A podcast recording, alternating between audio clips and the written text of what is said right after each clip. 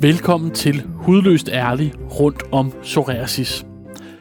Hvordan kan man håndtere at være meget alene og måske føle sig utryg eller udsat her i den svære tid under coronapandemien? I samarbejde med Gigforeningen optog vi i december 2020 to podcast om, hvordan man kan takle og være alene i en verden, der er lukket ned. I dette første afsnit, du skal høre nu, der snakkede vi om at være nydiagnostiseret. God fornøjelse.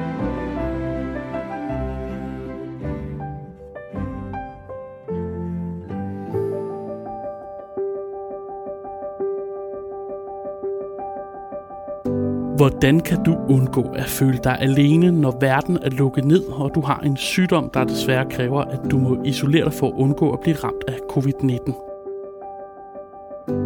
Velkommen til første episode af Alene i en coronatid. En mini-podcast-serie i to afsnit udgivet i samarbejde mellem Gigforeningen og Psoriasisforeningen. Da landet lukkede ned i marts på grund af udbruddet af covid-19, betød det samtidig, at en masse mennesker med kroniske sygdomme var ekstra udsatte og altså derfor måtte isolere sig i særlig grad. Og selvom hverdagen for mange mennesker er tilbage på noget, der ligner normalen, så er virkeligheden desværre en ganske anden for mange kronisk syge. Men hvad kan du gøre, hvis du føler dig alene i en svær tid, og måske stadig på grund af en kronisk sygdom må isolere dig? Det skal vi dykke ned i i denne podcast. Mit navn er Magnus Krabbe, og jeg har i første afsnit fået besøg af en række gæster, der skal hjælpe os med at blive klogere på, hvordan vi undgår at føle os alene i en svær tid. Jonas Nielsen, du er 18 år gammel, og øh, i vinter så blev du diagnostiseret med ledegigt. Velkommen til. Mange tak. Så skal jeg også byde velkommen til dig, Danna Jørgensen, psykolog i Gigforeningen. Mange tak. Og endelig skal jeg byde velkommen til dig, Mette Bryde Lind, direktør i Gigforeningen. Tak. Jonas, vi starter med dig. Du kommer fra Sæby i Nordjylland, og du fik i januar konstateret ledgigt. Vil du ikke starte med at fortælle, hvordan du fandt ud af, at du var syg? Jo, øh, det starter jo faktisk lidt tilbage fra min efterskoletid. Jeg går på efterskole i 2018 til 2019, hvor jeg godt kan mærke sådan lidt øh, små, øh, i min ene tog, tog kunne jeg mærke, at jeg havde lidt, øh, lidt smerter, hvor jeg ikke havde stødt ind i noget. Samme år havde jeg lidt med min tommeltot, hvor der heller ikke var sket noget øh, rigtigt. Og så øh, finder vi så ud af i 2019 til december, at, øh, at nu begynder det at så gå i knæet, i, i knæene. Det begynder at gå i albuerne og sådan lidt. Og så tager vi så til, til, til lægen, hvor vi får, så får en henvisning til rheumatologisk øh, sygehus. Ja, så du fik diagnosen i januar. Lige præcis, ja. I år. ja. Og hvad skete der så, da corona ramte i marts? Ja, men så blev det hele sådan lidt... Øh, så var jeg meget derhjemme, og det var jeg også lidt fra, altså da jeg, da jeg blev øh, diagnosticeret i januar måned, fordi at, øh, det, jeg kunne simpelthen ikke leve med de smerter der, så skolen den blev også helt... Øh, ja, det, jeg gik ikke i skole fra januar, ja. men da corona, da corona ramte, så, øh, så var det jo også, øh, så var jeg meget alene derhjemme med mine forældre, med min, øh, med min familie. Øh, der var ikke noget med vennerne eller, eller noget som helst, og jeg, spiller, jeg, jeg spillede en del håndbold, og det var også helt, øh, der var heller ikke noget af det mere. Ja, du øh, gik eller går jo også i gymnasiet. Hvordan påvirkede det din skole? Jamen, øh, det, min fravær, den, den steg jo, og de fik at vide, at jeg var blevet diagnosticeret øh, ledegigt, men, men de tog det, det godt. Man kan sige, at det redde lidt corona, at øh, så kom der lidt hjemmeundervisning, øh, men jeg vil selvfølgelig hellere være oppe i skolen. Så alle de andre var også er derhjemme Ja, lige præcis, ja. ja. ja. Men når du så har været hjemme her de sidste, de sidste mange, mange måneder, har det så været på grund af corona og frygt for at blive syg, eller har det også været, fordi du jo er hårdt ramt af gigt? Det er mest på grund af gigten. Ja. Øh, det er først rigtig blevet godt her i august-september. Øh, før havde jeg, har jeg ikke kunne komme i skole på grund af, af smerter. Øh, så det har, været, det har været mest på grund af min gigt, at, øh, at jeg har været hjemme. Mm. Men også frygten for at så blive smittet på samme tid med, at jeg har haft uh, gigten. Ja, hvordan tænkte du det? Du har lige fået den her øh, kroniske sygdom, alvorlig ja. sygdom, og så samtidig så kommer der den her pandemi, hvor man jo i hvert fald i starten troede, at øh, man som gigtpatient var, var ekstra hårdt udsat. Ikke? Ja. Det, det var, jeg var også selv øh, rigtig bange for at blive smittet, og det var min familie også. Øh, så vi, øh, vi blev jo indendørs øh, i nogle måneder, og så, ja, så har vi ligesom... Nu, nu, nu, nu lever vi med det, og med de restriktioner. som, øh, som der er. Så ja. Hvordan har det været at skulle leve indendørs, som du siger? Det har været øh, kedeligt, og jeg har ikke været sammen med nogen, øh, nogen, nogen venner, og nu har jeg været på skole i et par år, så øh, være sammen med 200 mennesker og gå til øh, at ligge hjemme i sengen, og slet ikke kunne komme ud af sengen, det har været lidt øh, ekstremt. Ja. Dan, hvad tænker du, når du hører Jonas' historie her? Jeg tænker, at, øh, at det lyder genkendeligt for mange af dem, jeg også har talt med. Altså det her, du forklarer med, at jo, man kan godt holde sig inden døre og blive derhjemme i en tid, uden at det egentlig gør så meget. Men på et tidspunkt, så begynder det at blive kedeligt. Og for mange, så begynder det også at blive rigtig svært på et tidspunkt. Og det kan lede til tristhed og inaktivitet.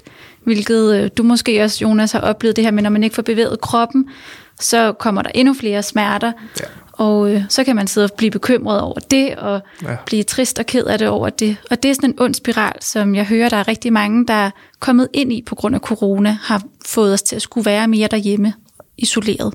Mm. Mette, du er direktør i, i Gigforeningen. Hvor almindelig er Jonas' historie i forhold til jeres medlemmer?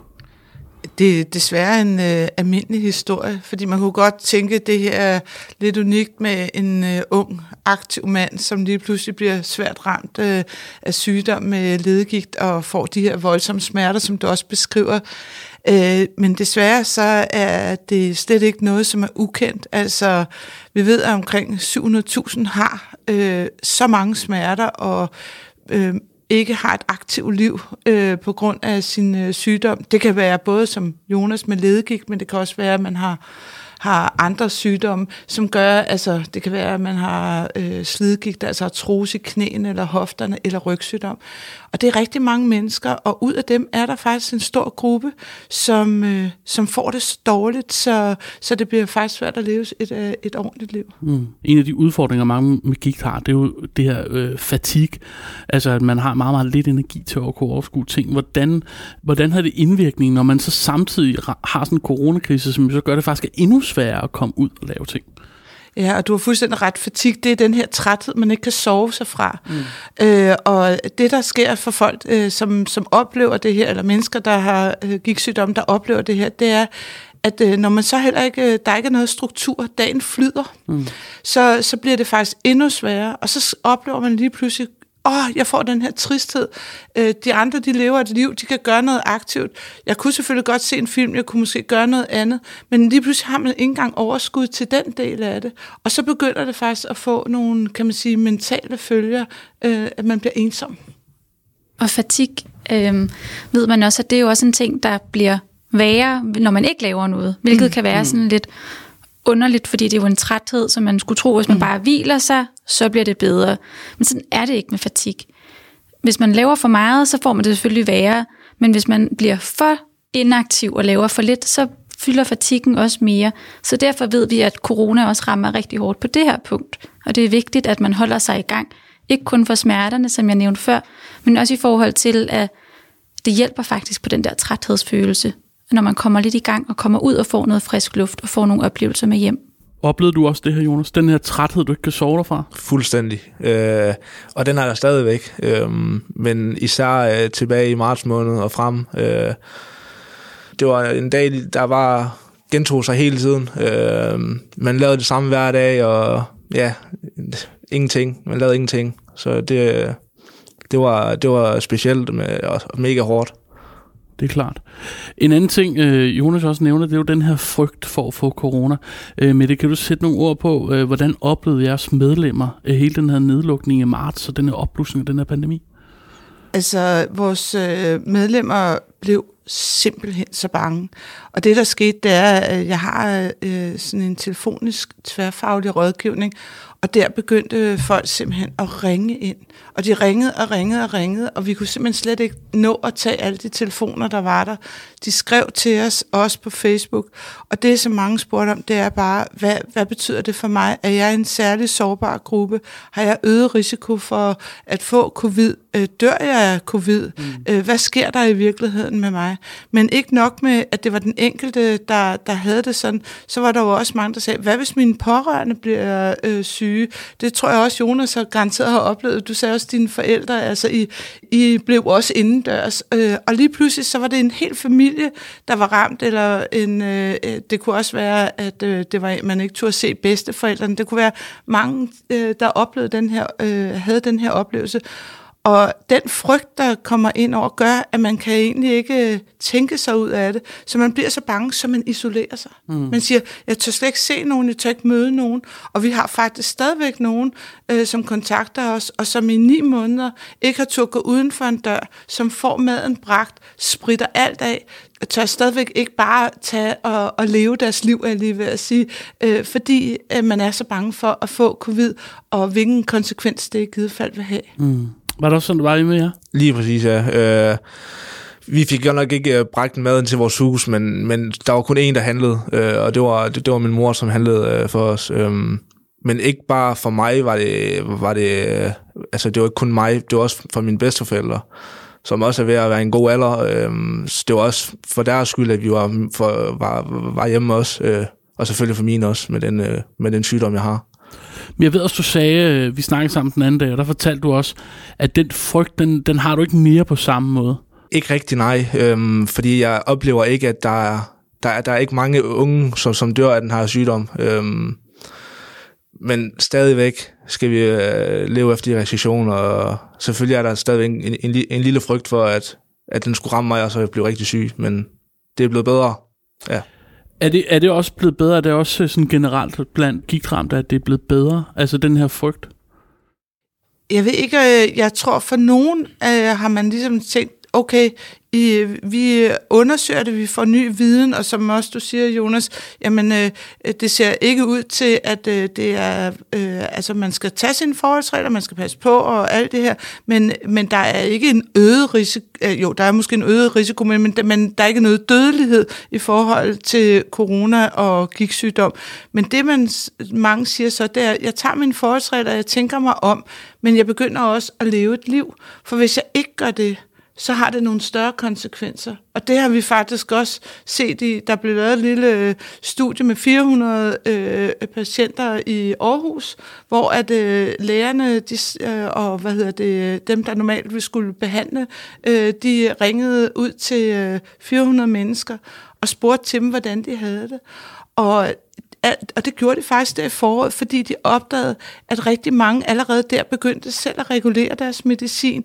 De begyndte også at aflyse, de tog ikke engang komme på hospitalet og få taget blodprøver og få kontrolleret sig. Øh, og det viste sig så, at det blev det mentale, der kom til at fylde det hele.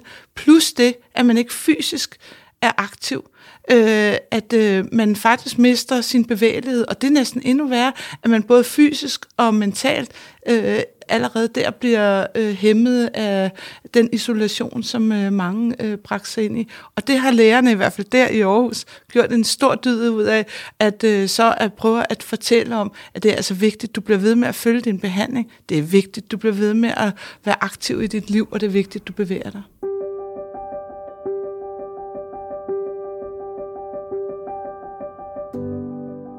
700.000 danskere lider af gigt. Der findes omkring 200 forskellige gigtsygdomme, og deres karakter og forløb varierer meget. Nogle mennesker har få symptomer, der kun i begrænset omfang, hvis overhovedet, påvirker dagligdagen. Andre kan have stærkt invaliderende symptomer, der medfører omfattende begrænsninger i hverdagen. Gigtforeningen har samlet en række oplysninger til dig, der er nydiagnostiseret med gigt og har brug for at vide mere. Find et link hertil i episodebeskrivelsen. Danne, du arbejder til dagligt som psykolog i Gigtforeningen. Vil du ikke prøve at sætte nogle ord på, hvad det er, du laver? Jeg er blevet ansat i Gigtforeningen på grund af det her med corona. Gigtforeningen søgte nogle fonde på grund af det, som Mette fortalte om før, med at rådgivningen blev væltet, og der var rigtig mm. mange, der havde brug for noget information, og meget mere, end vi kunne give en til en i rådgivningen. Så jeg blev ansat til at lave digital rådgivning i Gigtforeningen, sådan så vi når ud til mange. Så det jeg sidder og laver, det er webinarer og videoer, hvor vi kommer ud med budskaber omkring, hvordan man passer godt på sig selv under corona, og passer godt på sin mentale sundhed. Set fra sådan en psykologisk perspektiv, hvad vil det sige at føle sig alene? Det kan man jo sige, det kan jo være mange forskellige ting. Der er jo nogen, når de er alene, så er det egentlig helt okay for dem. De har det godt i deres eget selskab og har nogle gode strukturer og rammer for, hvordan de kommer godt igennem en dag. Andre kan føle sig alene, selvom at de er sammen med andre. Måske fordi de mangler at mærke forbundethed til de andre, eller at man savner at føle sig forstået af de andre. Øhm, og det er jo netop noget, vi ser her i Gigtforeningen, at øhm, dem, som er i risikogruppe, måske mangler, at andre forstår dem, forstår, at de har brug for at tage nogle ekstra forholdsregler. Der er nogen, vi har talt med, som øh, hvor deres familie ikke har taget hensyn, eller der er også nogen, hvor familien har taget for meget hensyn, og så føler øhm, personen sig alene i, at hvorfor tager I så mange særhensyn til mig? Mm. Men det er vel egentlig, er det ikke noget, der kan være meget generelt, også selvom vi ikke er i en coronatid, det er, at man kan være, man kan være alene med sin sygdom, ikke? Jo, øh, absolut. Fordi det ja. kan være svært for andre at forstå, for pårørende at forstå osv. Hvordan har coronasituationen så, hvad skal man sige, forværret hele den her situation? Jeg tror, det har måske forværret det på den måde, det har givet et lag oveni. Så udover at øh, man generelt, hvis man er ramt af en sygdom, er der krævet sådan en social opgave i, at man sætter flere ord på, hvordan man har det, fordi andre kan ikke regne det ud. De mm. ved ikke, hvad det er. De kan ikke nødvendigvis relatere sig til det. Så corona er bare et lag oven i det, hvor at nu skal man også fortælle, hvordan man har det i forhold til corona, og hvad man har brug for, for at føle sig tryg, for at se andre. Og hvad betyder den her sociale kontakt for os mennesker? Den betyder utrolig meget. Vi mennesker er jo sociale væsener af natur, så når vi ikke er sammen med andre, så gør det os noget. Det gør noget, når vi ikke føler os forbundet til andre. Så bliver vi triste og kede af det, og det kan have nogle rigtig svære konsekvenser på sigt. Mm. Jonas, kan du øh, genkende til noget af det, Danner fortæller her? Ja, øh, specielt det med sociale samvær.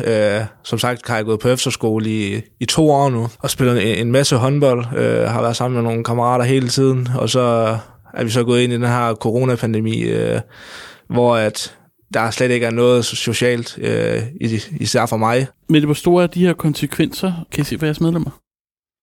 Jamen, de er faktisk meget store og meget alvorlige, fordi det øjeblik, at øh, man ikke øh, oplever den her forbundethed, eller man ikke føler, at man er en del af et socialt fællesskab, og det er også det, jeg lytter til Jonas siger, øh, så kan man godt føle, at livet går forbi en. Mm. Øh, og det skaber noget tristhed, som er, øh, som er faktisk er meget alvorligt for den enkelte. Jeg tror, det er vigtigt, at man øh, relativt hurtigt sætter ind og laver handling i forhold til det her, for ellers så vil der være mennesker, som simpelthen føler sig tabt, også øh, for eftertiden, hvis man kan sige sådan. Og handling, det er faktisk lige præcis det, vi skal snakke om nu. Ja. Men hvad skal vi gøre for at håndtere det her problem? Der er forskellige ting, man skal gøre, men noget af det, som vi i hvert fald har set i Gigforeningen, der er vigtigt, det er at prøve at skabe et øh, socialt fællesskab, også som det her, som man siger, øh, sammen hver for sig, øh, at, øh, at vi måske ikke kan mødes i det fysiske rum, så kan vi måske mødes på anden vis. Og noget af det, som jeg godt kunne tænke mig, man er meget opmærksom på, det er at lave for eksempel øh, tre små gode ting hver dag, som, øh, som gør noget godt for en. Og det kan være det, at man øh, finder nogen, nu som i Jonas øh, situation, jeg ved ikke om det, for efterskole kommer man jo oftest mange steder fra i landet, øh, men man har fået nogen, som er lidt mere en bedste ven. Øh, og der kunne man måske sige, jeg kunne godt tænke mig, at vi hver dag eller hver anden dag taler sammen, og du er nødt til i startfasen her at ringe til mig det er det, at man begynder at få den her kontakt, så kan det være, at man finder ud af, gud, er du også vild med, nu siger jeg bare et eller andet vanvittigt, øh, lægge pustespil, eller øh, læse nogle særlige bøger, eller spille øh, Playstation, eller noget helt tredje. Øh, og så begynder at øh, udvikle at have den her øh, tæthed, så det egentlig ikke er Jonas sygdom og de begrænsninger, eller corona og de begrænsninger, der ligger til grund, men at man begynder at tænke over noget, hvad er det, der giver mig energi i den her, det samvær? Det kan også være det at sige, jeg kan godt være, at jeg ikke øh, må gå langt, men jeg skal gå en tur hver dag. En mm. lille tur. Nogen kan ikke, fordi man er meget ramt af sin gigtsygdom, gå ret langt. Men bare det at komme ud, vende blokken, gå øh, tre veje, hvis man øh, bor i parcelhus, eller øh, bare få den der mundfuld friske luft. Man når alligevel så at tænke noget andet. Man tager tøj på, man i den her tid, der ved man jo ikke, om det er dag eller nat, fordi det er så mørkt udenfor. Øh, jamen, så, så har man en, en mulighed for at få lavet noget system i den her del af det. Og den tredje ting, jeg synes, man skal gøre godt for sig selv, det er også på en eller anden måde at sige, hvad er det, der giver mig energi? Og og det kan jo være alt fra at se en bestemt serie til at læse en bog, til øh, at sige, jeg vil også, øh, hvis ikke at jeg, der er nogen, der ringer til mig, så ringer jeg til en, som jeg kan have en glæde og gavn af. Og det kunne for eksempel være en af vores de venner, man kan få gennem gigforeningen.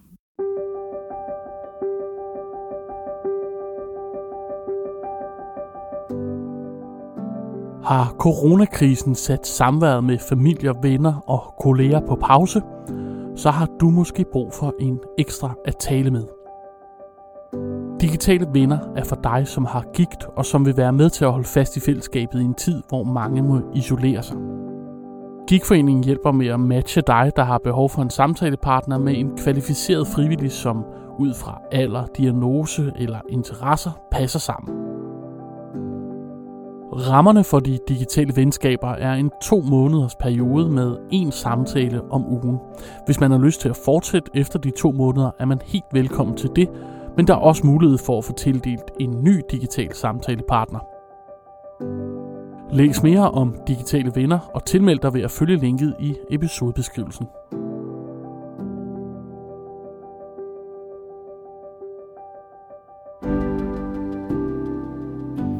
Dan, jeg ved også, øh, at øh, du har lavet nogle webinarer her i Geekforeningen. Vil du fortælle om, hvad det går ud på? Ja, Jamen, vi har blandt andet haft et webinar, der handler om gode vaner i en coronatid, fordi vi ved, at når øh, dagene flyder, og man ikke skal ud til de samme ting, man plejede at skulle, for eksempel som du siger, Jonas, med ikke at skulle i skole og øh, så videre, så kan det være rigtig svært at holde fast i gode vaner og gode rutiner.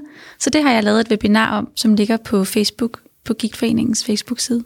Og hvad er det så for nogle gode vaner, gode rutiner, øh, du kan anbefale? Det vil jeg faktisk lade op til den enkelte, hvad det præcis skal være. Men det handler om det her med at kunne bryde inaktiviteten, så en god vane, det kunne være at komme udenfor, mens det er lyst hver dag. Så får man også samtidig rørt kroppen, og man får noget lys og frisk luft i hovedet, og det er rigtig godt. Det er sundt for vores mentale sundhed. Og hvordan gør man så det? Fordi de fleste af os, det, vi har alle de gode intentioner, men det er rigtig svært faktisk at komme op af sofaen.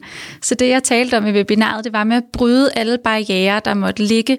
For eksempel kan det være at stille skoene frem, så jeg kan se dem. Så har jeg et cue eller sådan en ting, når jeg får øje på skoene, så bliver jeg ligesom mindet om, når jeg det rigtigt, jeg skulle jo egentlig også ud og gå den der tur.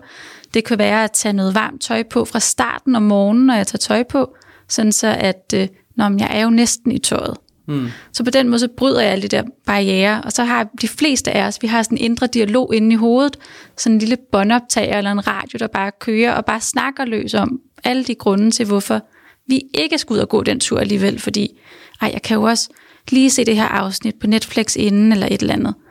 Så det her med at øve sig i, at ja, ja, det er rigtigt, jeg har den her tanke om, jeg også kunne se Netflix, men den lader jeg sådan set køre, samtidig med, at jeg tager mine sko på. Altså, mm. kan jeg godt finde ud af at tage mine sko på, selvom jeg egentlig mere har lyst til at se Netflix? Ja, det kan jeg måske egentlig godt. Okay, kan jeg også tage den anden sko på? Ja, det kan jeg måske egentlig også godt. Og, og tankerne, de kører bare videre og siger, ej, jeg gider ikke, og det er koldt, og jeg tror også, det regner, og er det ikke også ved at blive mørkt? Og det er fint nok, det kører bare videre, og så åbner jeg døren, og jeg har jakken på. Og så en intention om bare at komme ud rundt om blokken. 10 skridt, det behøver ikke være meget. På en dårlig dag overgår man ikke særlig meget. Så sænk bare, sænk dine forventninger til, hvor meget man egentlig skal lave ude på den her gåtur. Bare det at komme ud og gå 10 skridt, det er en sejr, og så må man vende om igen og prøve igen i morgen. Og så kan det være, at nogle gange, når man kommer ud, så får man lyst til at gå en halv time, og andre gange, så var det bare de 10 skridt. Og så er det også helt okay, så skal man klappe sig selv på skulderen over det. Hvor svært var det for dig, Jonas, det her med at komme ud og gå en tur, eller gøre de her ting, som man jo godt ved er godt for en? I starten af corona var det, var det meget svært for mig at komme ud. Mest for smerterne, men det er blevet meget bedre. Øh, nu har min mor også begyndt at tage lidt fat i mig og sige, at nu skal du, nu skal du lige med ud og så gå en tur. Øh, og det har jeg også kunne mærke på mig selv, at, at det er godt for mig. Øh, måske ikke så meget på mine smerter, men sådan på mit, øh, på, på min mentale, på at, øh, på at det er faktisk, øh, det er faktisk dejligt bagefter, når, når, når vi har gjort det. Og så ved jeg også, du er faktisk begyndt at, at spille, spille lidt håndbold igen, ja. vil du fortælle det? Ja, øh, op i Nordjylland, øh, hvor jeg kommer fra, der er det jo blevet lukket op igen. Så vi må jo begynde at træne igen. 10 på hver halvdel af banen. Det er super fedt at komme over og være sammen med dem, øh, man, er, man, man, man vil være sammen med. Så vi, vi træner jo sammen nu 3-4 gange om ugen. Så det er meget tid, man lige, at jeg får, får sammen med mine kammerater og får, får råd mig også, det jeg nu kan. Øh, for mig er det nu mest i opvarmning, hvor jeg kan være med. Øh, en lille smule kast, øh, men det er også nok for mig. Øh, bare det at komme over og så snakke med mine venner og, og, og de bekendte øh, fra byen, er, det er dejligt. Øh, det lyder som et skoleeksempel det her på, hvordan man skal gøre. Altså det her med, selvom man ikke kan være med til hele håndboldteamen, det her med at tage med, være med til opvarmning for også lidt for at se sine, sine venner og bekendte. Fuldstændig, ja. Det er så sejt. For jeg tror, der er rigtig mange, som kommer til at tænke det sådan lidt enten eller, eller sådan lidt sort-hvidt. Nå, hvis ikke jeg kan det hele, så kan det også være lige meget. Og det er også en meget naturlig ting at tænke, og der er jo også rigtig meget at være sur og trist over. Åh, oh, jeg vil jo så gerne være med til det hele. Øhm, så det er mega sejt, at du kan begynde at se de der nuancer med, okay, jeg kan ikke være med til det hele, men hvad kan jeg så? Det er også det, jeg, det, er det, jeg er kommet frem til nu. Nu er jeg nødt til at jeg skal være med til det, jeg kan. Øh, ellers så øh, bliver det bare det samme som tilbage i marts og i april måned, hvor at vi bare var hjemme hele, hele tiden. Øh, så det, det er fantastisk at så være over i hallen og, og så løbe med en bold. Det, ja. Hvordan har du ellers mulighed for at se uh, dine venner og bekendte? Nu har det ændret sig efter din diagnose og coronaen ja. og alt det her. Det er selvfølgelig blevet lidt sværere. Uh, nu går jeg jo på handelsskolen, eller jeg er nødt til at skulle gå det her 2G år om, fordi jeg fik en lidt en, en hård start på 2G med fravær og lidt smerter. Um, men jeg har nogle, nogle folkeskolevenner, som jeg har stadigvæk kontakt med, som så er vi lige ude og køre en tur, eller så vi lige får set hinanden og, og snakket lidt. Men øh, ikke så meget, som jeg havde håbet på, men, men stadigvæk, øh, stadigvæk fint, ja. Ja. Så du kan godt mærke, at du er meget mindre alene nu, end du var i, ja. i marts og meget. dengang, da det var aller værst, ja. både med det, corona og... Ja. Der er sket helt vildt meget for mig, øh, især med håndbolddelen, fordi at det var helt, øh, fordi jeg havde jo en intention om at skulle være professionel håndboldspiller, dengang jeg gik på efterskolen, og det, det er jo lidt som, det er ikke en ambition mere for mig nu. Det er ligesom, det, det er, hvad det er. Og nu har jeg også indset, at der kan godt være andre ting for mig, som kan være interessante. Øhm, så det har været en lidt en øjenåbner også for mig, øh, for få den her sygdom. Mm en øjenåbner. Men hvad tænker du, at andre kan tage med fra, fra det, Jonas fortæller her? Jamen, jeg synes faktisk, det er øh, rigtig interessant, nogle af de ting. Også den refleksion, du har der med, at det er en øjenåbner. Men jeg kunne egentlig også godt lige tænke mig at spørge dig, Jonas, øh, har du øh, sagt det til dine bedste venner, at du også godt vil have, at de lige holder fast i dig? Eller, øh, eller har det været for svært også, fordi de selv har været i... Altså, man er jo i den der brydningstid i den alder, I har. Jamen, altså, jeg fortalte jo dem til dem med det samme, og, og de ting, de, har, de ved jo ikke noget om Nej. det. Så de har jo haft sådan lidt, okay, er det noget, er det noget specielt? Er det noget, som... Øh, er der noget, nogle ting, jeg ikke kan? De, de tror bare, at... Ja, det troede de. Nu har de fået en lille... Ja, nu, nu, nu, nu ved de, hvad det er. Så, øhm, så de ved godt, at jeg går meget derhjemme, og de ved godt, at, at, de, at de skal have mig med ud. Aha. Fordi jeg, jeg tænker, altså det er, jo, det er jo noget af det her, der er det mest centrale i alt det her. Det er jo, hvordan søren gør man det her? Hvordan får man holdt fast, så man bevarer sine venner, eller får kontakt til nogen, som, vil, som i virkeligheden vil en? Øh, ikke kun på grund af sygdom, men fordi man er Jonas, eller ja. man er Dana, eller man er Mette. Og derfor så øh, er det her jo noget af det centrale, det er, hvordan gør man rent faktisk det her? Og jeg tror nogle gange, så er man nødt til at være åben og ærlig, og række ud, og så sige til folk, jeg har simpelthen behov for, at du kontakter mig. Jeg har behov for, at I husker at invitere mig med. Fordi det er jo fedt, du kommer med i dit håndboldfællesskab igen, men det er jo også øh, vigtigt, at de kan, hvis der kommer igen en dårlig periode, at du bliver holdt fast i denne her, så man også er en del af det sociale, eller tredje halvleg, som man siger. Ikke? Ja. Altså, fordi det er jo det, der betyder noget for en, også øh, fremadrettet, at man føler sig set, og der er nogen, der også godt gider at høre på en, også selvom man ikke altid er i den bedste version af en. ja, for mig var det specielt i starten, da jeg fik sygdommen, om jeg nu skulle fortælle det til folk og øh, sådan noget, især til mine venner. Øh, mm.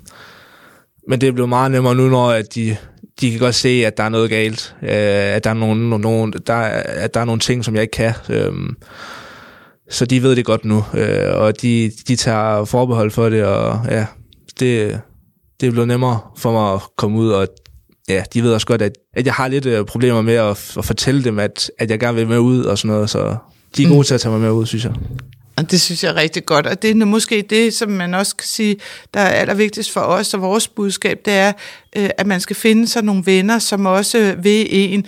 Man vil ikke sygdom, men man vil den person, man jo engang er, fordi du er jo så meget mere end øh, bare ledegigt, hvis man kan sige sådan Jonas med ledegigt. Du er en hel person, mm. og det, det tror jeg er meget vigtigt, så man, øh, så man har noget at snakke om, og man finder nogle af de her ting i ens liv, som siger, det betyder faktisk noget for mig. Øh, jeg føler mig set, jeg kan være med, øh, jeg kan grine sammen med, vi kan stadigvæk have det sjovt, fordi det er det, der giver energi, og det er det, der giver livskvalitet for en. Mm. Jeg hæftede mig også ved det, du sagde, Jonas, omkring, at i starten, så vidste dine venner ikke rigtigt, hvad det gik ud på, men det gør de nu. Ja. Og så får jeg sådan en tanke om, at I måske har været rigtig gode til at tale om det, og hvilket jeg også tænker er noget, der for rigtig mange er meget gavnligt, det her med at dele, hvordan jeg egentlig har det, sådan, så andre forstår det, og så kan det for nogen, nu ved jeg ikke, hvordan det har været for dig, men det kan i hvert fald give en følelse af, at man står mindre alene med sygdommen. Øhm, specielt da jeg fik diagnosen, øh, der var jeg jo ikke i skole helt frem til sommerferien på grund af smerter, og så begynder mine klassekammerater også at spørge ind til, hvad er det der, hvorfor går du hjemme hele tiden, og, og så, øh, ja, så er jeg nødt til at forklare, hvad det er, og de har faktisk indset, at det er faktisk noget helt specielt, det jeg har fået, og at øh, det er ikke så nemt for mig at komme i skole, som det var før, ja. Og noget af det, der er svært, det er jo det der med smerter er usynlige. Altså, så det, det, man kan ikke lige se det, vel? Hvis du havde haft en, øh, hvis man havde brækket arm eller ben, så kan man bedre sige, at jamen, det er selvfølgelig derfor, du ikke bare kan springe rundt på håndboldbanen. Men smerter er usynlige, og derfor er man også nødt til at sige det. Det kan godt være, at øh, i dag jeg virker lidt mere sur. Jeg er ikke sur på jer, men jeg er lidt mere mut, fordi jeg har smerter, men jeg vil smadre gerne være med. Mm. Altså, og det er uvandt for rigtig mange mennesker, det der med at skulle sige, ja. nu er det sådan her. Ja.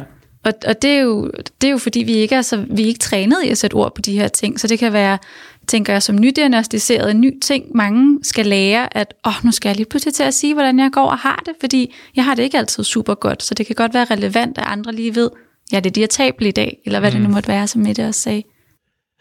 Danne, hvad er dit bedste råd, hvis man øh, sidder alene derhjemme og har svært ved at holde modet op?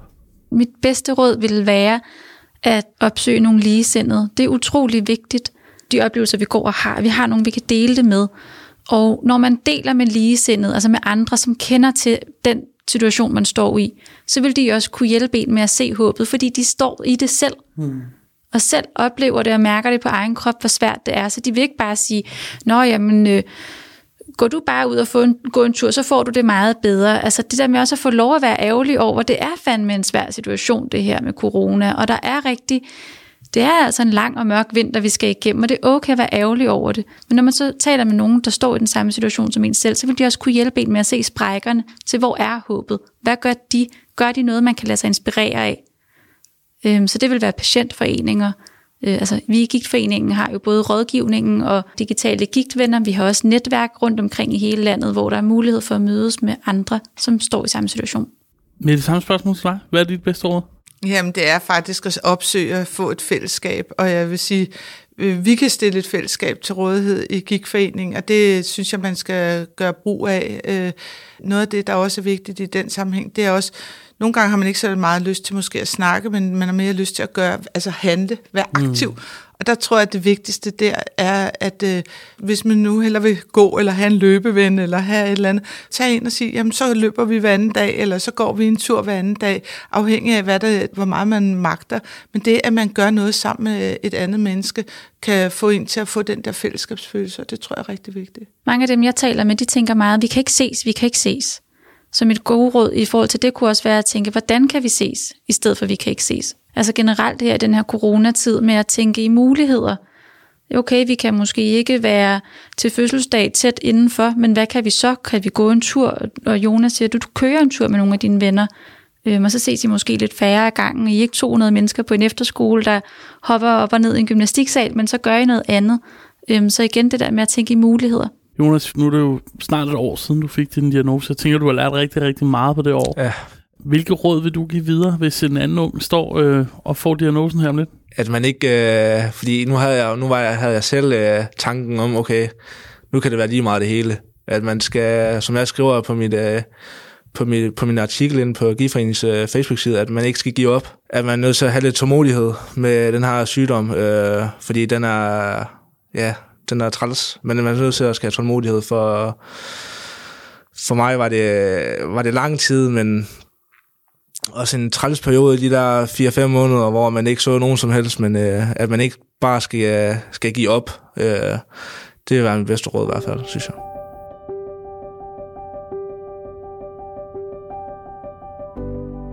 Det var første afsnit i øh, miniserien Alene i en coronatid. Tusind tak til gæsterne her i øh, første episode. Jonas Nielsen, Dana Jørgensen og Mette Bodelind. Hvis du har lyst til at vide mere om emnet, så lægger vi en række interessante links i podcastens episodebeskrivelser. Her kan du blandt andet se det Facebook-opslag, Jonas han snakkede om. I næste afsnit, så skal vi dykke ned i, hvordan man som pårørende kan hjælpe og støtte en kronisk syg, der har måttet isolere sig her under coronapandemien. Podcasten her den er udgivet i et samarbejde mellem Geekforeningen og Psoriasisforeningen, og den er produceret af Kontekst og Lyd. Mit navn er Magnus Krabbe. Tak fordi du lyttede med.